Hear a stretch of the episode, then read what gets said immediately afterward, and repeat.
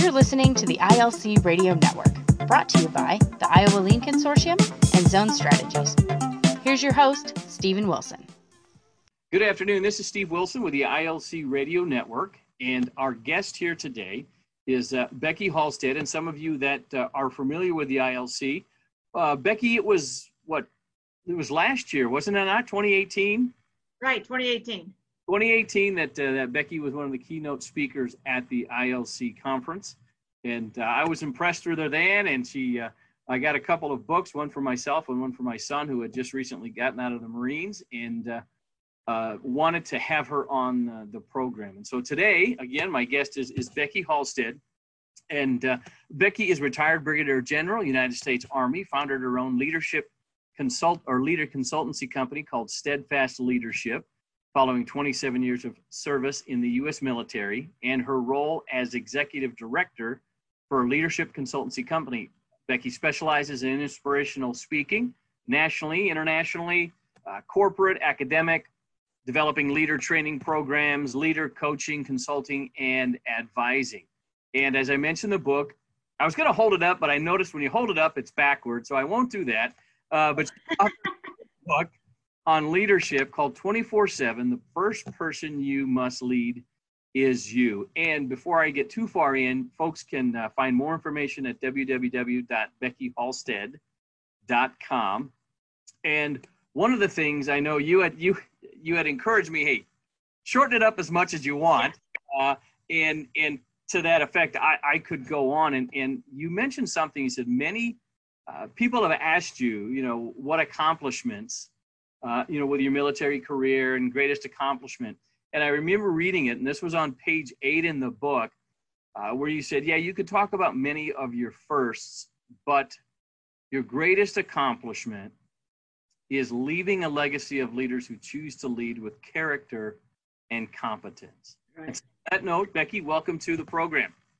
Thank you. Thanks for having me. I was excited about doing this, so appreciate it tell me so so why let's start with that statement right there. Why do you respond with that as far as your your greatest accomplishment being again leaving a legacy of leaders who choose to lead with character and competence?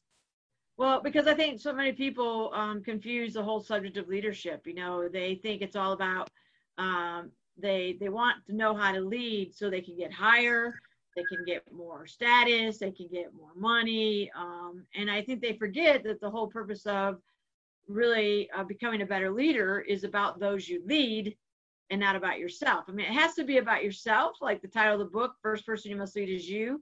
So it's kind of like you're talking out both sides of your mouth, but it has to be about yourself in order to make sure you hold yourself accountable, make sure you continue to learn every day, to make sure you're giving the best of yourself to those that you lead.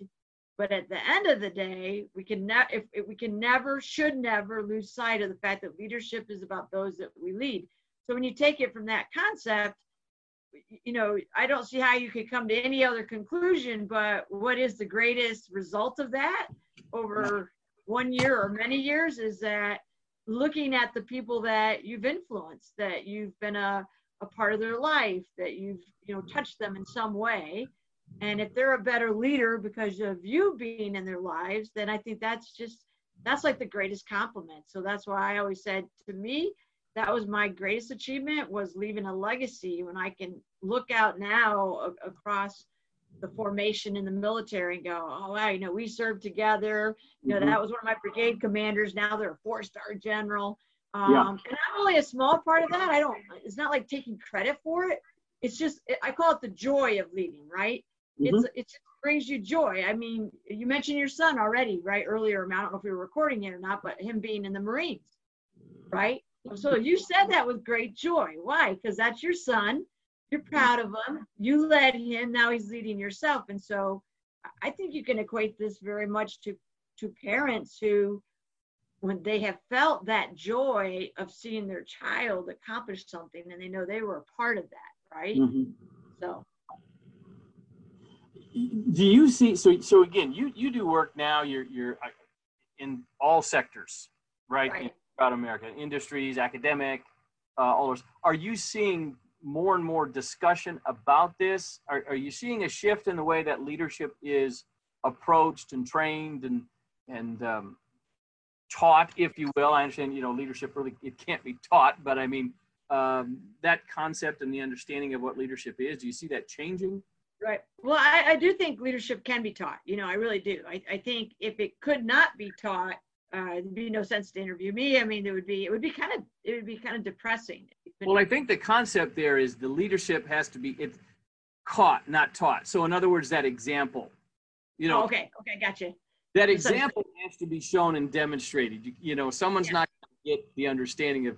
Uh, just, uh, totally, totally get it. It has to really be both taught and caught, right? Yeah, gotcha. You, know, you, need to, you need to learn, you need to teach, and then you need to do. So in the military, we say be, know, do. So the B is the the learning and the you know uh, learning how to be a, a, a, a leader, and the doing is putting it into action, and the know is part of the learning as well, right? So, mm-hmm. um, back to your question, which was, was so the yeah. So are you seeing a change in in ah, leadership yes. and discussion about leadership?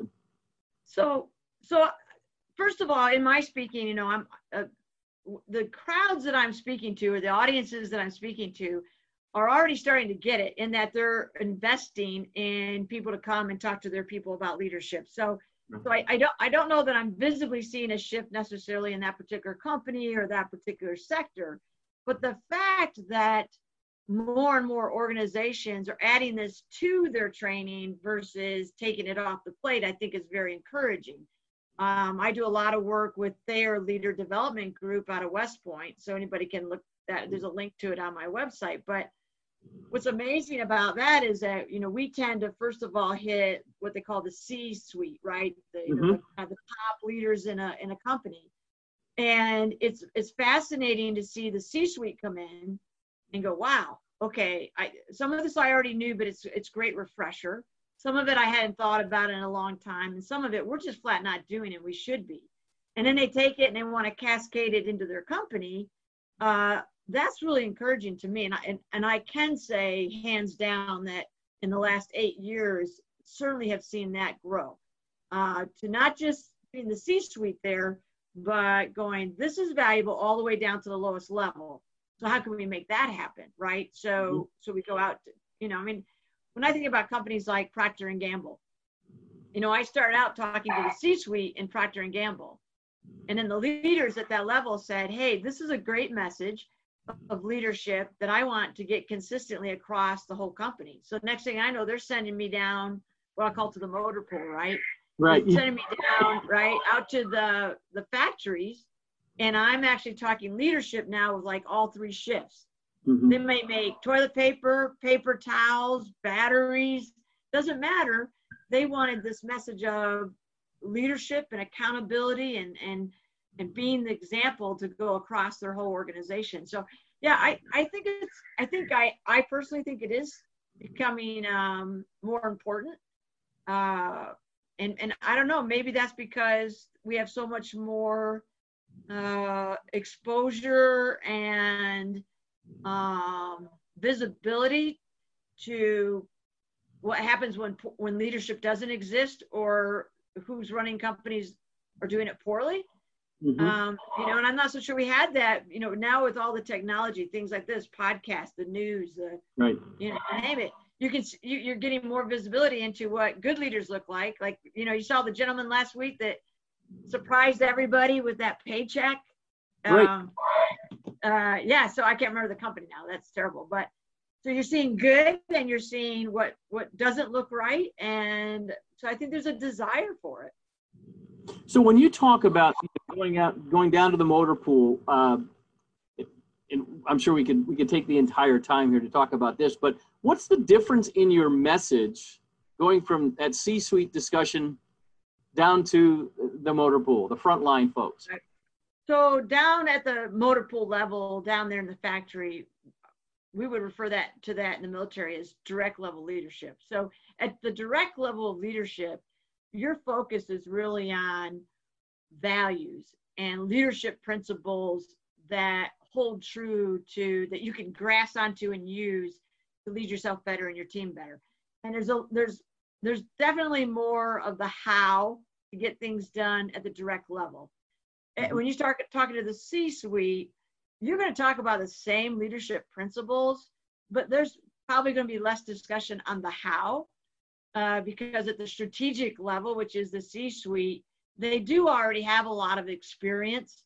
Um, we we might more discuss how not to do it, right, mm-hmm. at, at the yeah. strategic level. So uh, that to me is a difference from direct level leadership to indirect, tactical to strategic. So uh, just a, a, reminder to folks as well, this is Steve Wilson with the ILC Radio Network, and you can find us at uh, iowalean.org. That's where the Iowa Lean Consortium is, and my guest today is Becky Halstead.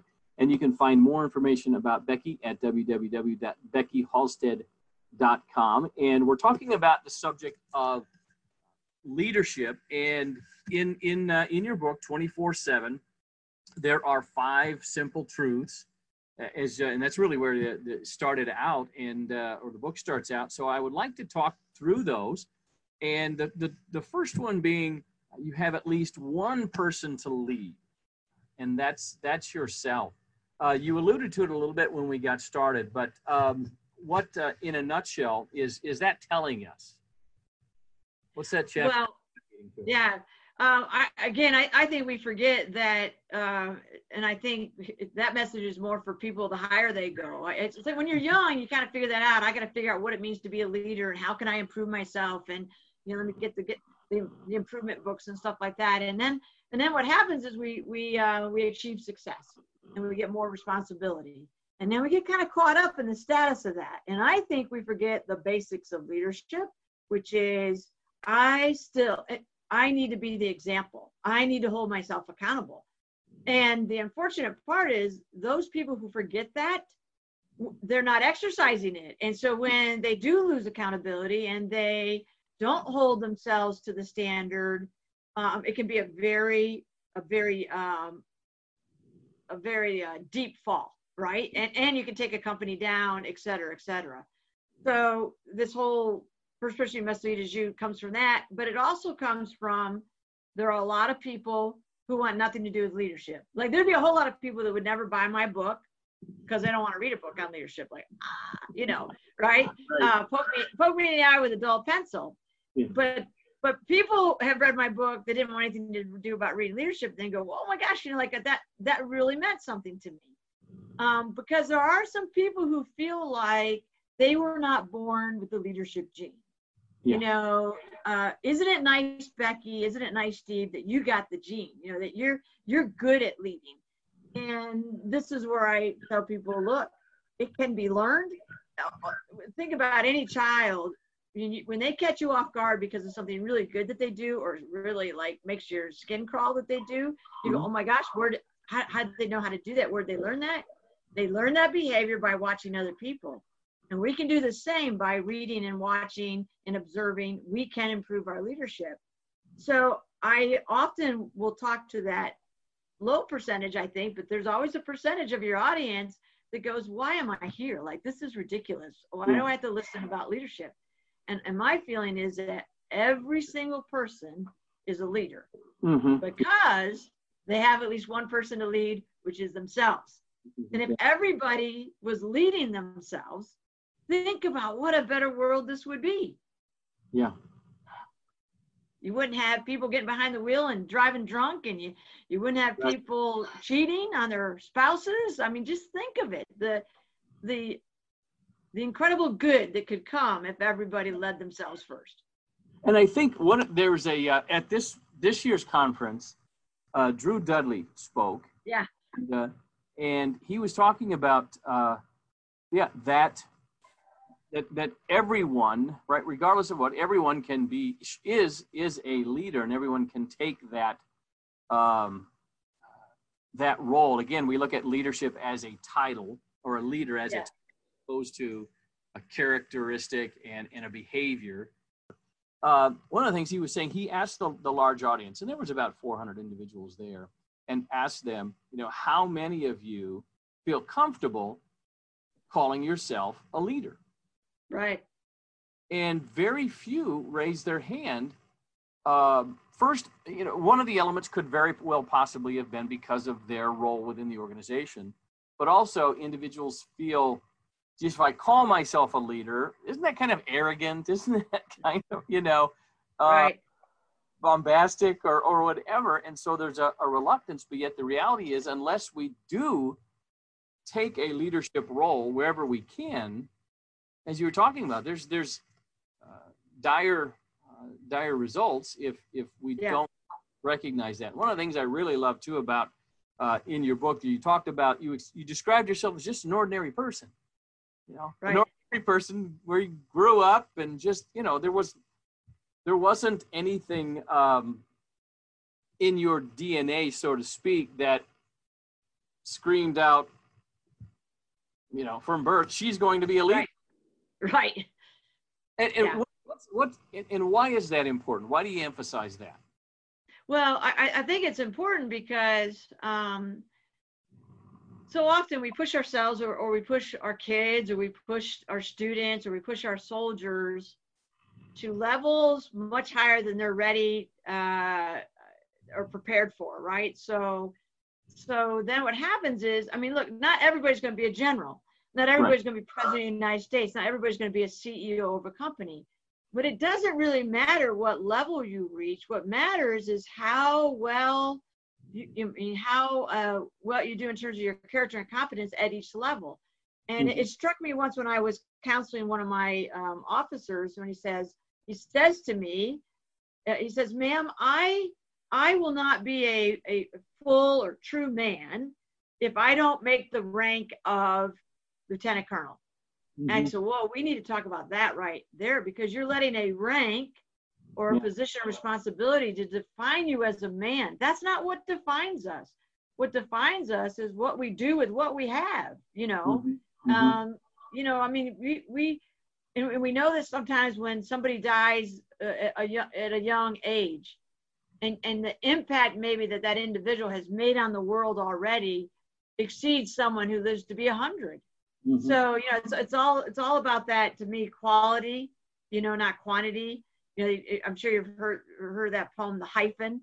You know, yeah. it's, it's, not about the beginning year or the end year or the name. It is the hyphen. How did you live your life? So, um, and I think you know, when you were mentioning that about you know Drew Dudley and and uh, Kim Nelson told me you know what a great speaker he was and how much she enjoyed that and uh, you know, and I think he's really smart about having people ask that question because because being uncomfortable to call yourself a leader, I totally get because it doesn't seem like a very humble thing, Right. you know. Uh, and and so it's unfortunate that we've we've we associate I am a leader with I am egotistical, you know, or I am I am all that in a bag of chips and I'm more important than you. Right. And I and I I like to say, you know, the higher you go, the more responsibility you have, and uh, the the more humble you should become. You Yeah. know, and it's it, it, and it isn't about status. So I think more of us, you know, the Drew Dudleys and Becky Halls of the world need to get out there and talk about how, you know, you shouldn't be ashamed to call yourself a leader. You should be ashamed not to call yourself a leader, right? Like, and I think we're we're letting people cop out on responsibility and character. Uh, and, and we aren't going to be too happy with what we wake up with.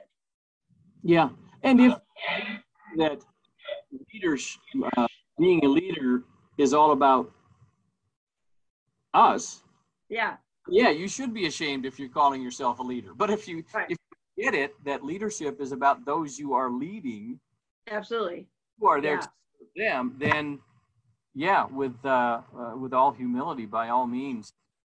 I just feel like uh, uh, too many people make themselves the center of it all, you know, and I I'm leery of that. Like mentoring is such an important responsibility of leading, right? Mhm. and I had I had folks, I had senior people who would say, you know, they they would refer to themselves as my mentor. Now I didn't refer to them as my mentor, but they referred to them as right. Yeah. And uh, but the ones who did that were the ones who they like to tell you exactly what to do. And Yeah. if you didn't take their advice, then they cut you off. Then they'd be like, well, then, you know, don't waste my time. Yeah. And I was always amazed by that because I feel like not one of us in the world truly knows another person so well that they can actually tell them exactly what to do. Yeah. Uh, Even my parents don't do that with me. My parents are wise. My parents give me great guidance. But I, I rarely can I think of a time when my parents say, you know, absolutely you should not do blank or blank. Yeah. They might sit down and go, here's the positives, here's the negatives. I would weigh into it, but it was always my choice, my decision. Yeah. And so the whole time I grew up in the military, I made sure that, you know, I, I was going to be a mentor that guided and that gave options and tried to help in that way. But at the end of the day, knew that I couldn't possibly know everything that was going on in that person's life to direct them to a very specific, you know, um, conclusion or choice. Uh, and I think again, I think egotistical leaders do it all the time because Mhm. they know so much. and uh, I think a lot of t- I know I have people that I would refer to as mentors that they would probably go, no, I'm I'm not a mentor of his because it it's it has not been that official. It's just Yeah. they've allowed me to see their life, personal, private, professional, you know, and I've Yeah. been able to watch them and learn from them and they they they yeah they don't they probably don't even know that they're a mentor of mine. Uh, but, yeah, yeah, yeah. yeah. That's So- true. I always say a mentor is someone that I want to grow up to be like. Yeah. Let's move on to number two. And you mentioned uh, choice again. Choosing to be a leader is another uh, key theme that I continue to pick out. And, and number two here leadership is your choice. Yeah. Tell us, uh, again, we talk a little bit about uh, DNA in there, but what's the message you're trying to get across with that point? That simple truth. Well, again, I, I think you're either choosing to lead yourself or not lead yourself, right? And then and then you're also sometimes choosing to either lead or not lead your people, right? Um, and most of the times it isn't choosing to lead, it's choosing not to lead. It's like, oh, I don't, I don't want to make that decision. That's too hard. Or I don't want to tell that person something. That's too, that's too hard. I'll let somebody else do it. Um, and so, yeah, I, I really, and I, and I really do believe it is a choice. I mean, I, I recognize that a lot of people think, oh, the military, how hard can it be to lead? You know, you just order people around. I'm like, really? Do you think, how, what do you think that's working for us? You know, um, you know, and then I, in the book, I talk about going to, uh, I went to a high school. It was all girl high school and uh, Catholic high school. And they're like, oh no, the nuns, the nuns can tell us exactly what, you know, what to do. But you may think that that there's some sort of control like that, but there really isn't. At the end of the day, you're choosing to either follow what the nuns say or follow not to do what the nuns say. So, Yeah. so I, I just think that I think it's important for people to understand that it is a choice. You know, it's a free choice, and um, you know, I, I got, I think that's great in reality. Right. And, and uh, again, it's, it's that, and every day having to make that Yes. choice to to to uh, again not just say oh geez my title is such so i'm a leader but no i have to actively what am i going to do today to demonstrate leadership Yeah, it's a it's a daily discipline for sure. It isn't, oh, I've arrived, you know, I'm the CEO of this company, and so now I've arrived, so I don't have to make that choice every day. No, you're making that choice every day and multiple times in a day, right? I mean, you know, because there are always opportunities to choose not to do something. Uh, you know, I, I, I like to think about um uh, boy, boy you, I'm just having trouble time with names today. Rosa Parks. You know, I like to uh, quite often. I'll I'll talk about Rosa Parks in in uh, different uh, keynotes because I think about her as a, such an ordinary woman. Rode, rode the bus every day to work. Um, you know, and then just one day, uh, she she gets told, you know, that she can't sit in the front of the bus and just go to the back of the bus, and she just she decides in that moment of time that that's wrong. So she makes the choice to stand up to that because it's not right. yeah And she didn't do it because she she had no idea she was going to be an American icon for the rest of her life and for the rest Right. of our history. You know, um, she just did it because it was the right thing to do. And what I tell people is how many of us potentially have missed missed our Rosa Parks moment in time because we had a choice and we chose the wrong thing Mhm. because it wasn't comfortable or it was inconvenient or you know i know i'll put up with it today i mean i can think of a lot of times when i put up with some things that potentially I probably should have just figured out a way to put my foot down and say, you know what, this is wrong. Yeah. Um, and and you know, and we probably all could think of those times, Mm-hmm. right? So that's why I think this concept of it's a choice. It's a choice every day. It's a choice in every situation. How how are you going to choose? What are you going to do? Do you think that most, again, not not not a a, a most least least question here, but do you think that uh, thinking about back about the leaders that that you know um, personally, historically, do you think that most leaders set out to do great things like like Rosa Parks? She didn't set out that day to do what she did, but she reacted appropriately or she acted appropriately in the moment. Do you think that most of the leaders, the, the true leaders that we've had set out that, or just simply were making that daily choice, uh, just living their life and, and leadership in, in a way was, was somewhat thrust upon them? Um, I think that our greatest leaders recognize that they have to stay awake at the wheel, you know, that they have to pay attention, that they need to stay focused, that, that leading their lives needs to be deliberate, that they can't, they can't just go along and hope things work out. And I, and I think, you know, I, I, I like to talk about leadership being deliberate because if you're not paying attention, you don't even know you missed your moment in time. You don't Right. even know that you missed a choice. Right. And so I do think that our best leaders are are constantly thinking about that. You know, that they're that they're that they're weighing the moment, they're weighing their comments, that they are staying alert, you know. Uh, and I think some people reach a point where they're tired, you know, um, and so they don't pay as much of attention to it, which is unfortunate because I think they give up potentially many years of wisdom.